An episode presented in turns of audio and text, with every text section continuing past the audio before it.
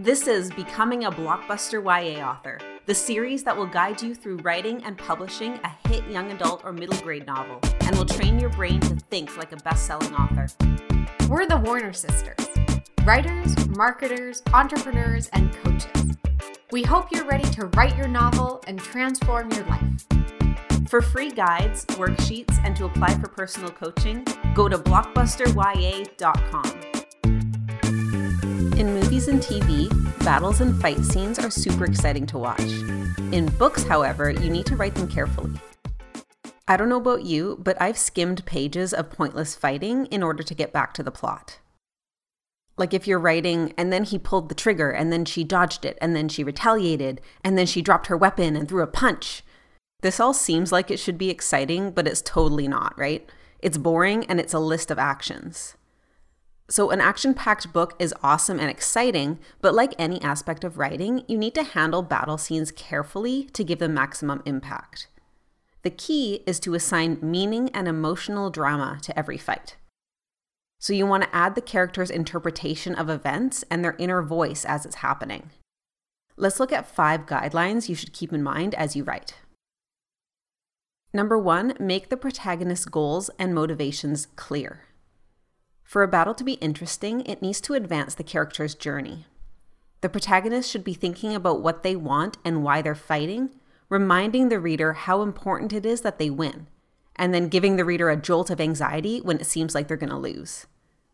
So you'll want to establish long term, short term, and medium term goals. So, your long term goal is your protagonist's overall story goal. So, why are they fighting in the first place, and what do they hope to achieve?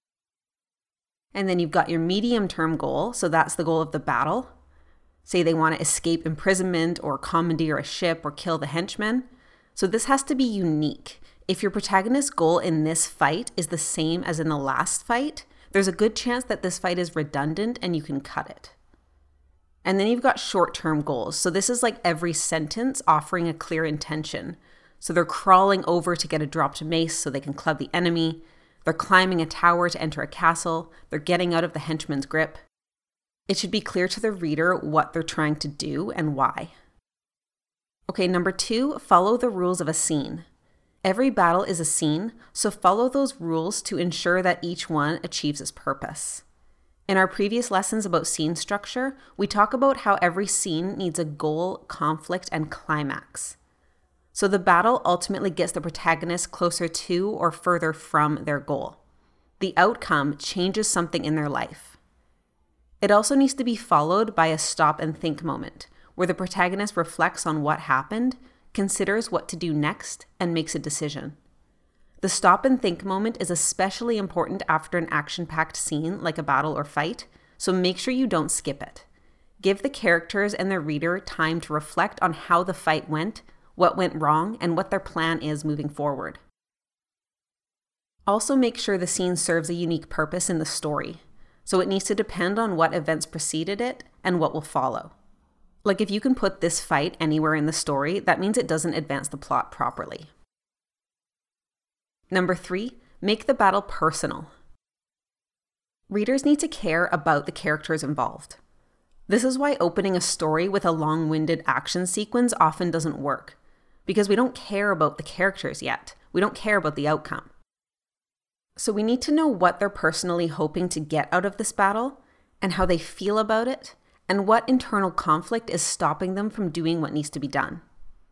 Battles are a great opportunity to show character. Show how they act and respond, especially in comparison to others in the same scene. And you'll also want to use these action scenes to advance their arc. So, how is their journey affected? How does this hit them emotionally? Intertwine all of your subplots, inner drama, and relationships into every fight. Internal drama is especially important in YA, when inner growth is the most important part of the plot. Make sure you use the character's strong, lively voice to narrate what's going on and how they feel about it. Number four, simplify your grammar. It's a basic rule, but it's important. Action scenes need short sentences and paragraphs because this conveys urgency. He stopped, spun, parried. Also, be sure to structure your words in the order of action so it reads clearly and smoothly. For example, this is a convoluted sentence. From the knight's scabbard, he grabbed the sword after dashing through the opening. And here's a smooth one. He dashed through the opening and grabbed the sword from the knight's scabbard. Finally, keep your word choices simple so they're quick to read. Don't make readers pause for that fraction of a second to read, he circumvented the razor sharp blade, when you could just have said, he dodged the blade. A battle scene is not the time for poetry. And number five, think like a screenwriter. Because of their visual nature, fight scenes tend to work better in movies than in books. But that doesn't mean you can't write an awesome fight. Just borrow some techniques from screenwriters. So, first, dialogue is as important here as anywhere else. The more dialogue you have, the faster paced the scene will feel. So, make sure you verbalize the conflict as the fight is happening. It's brilliant if you can manage to lace an argument between the descriptions of physical action. And second, get visual. Write it theatrically and use the setting to your full advantage. Pirates of the Caribbean does an exceptional job of this. Give your characters cool things to stab with, jump on, swing from, throw at the enemy. Make use of the whole setting in interesting ways. So, when you're writing epic battle scenes, you need to carefully craft them from the top down.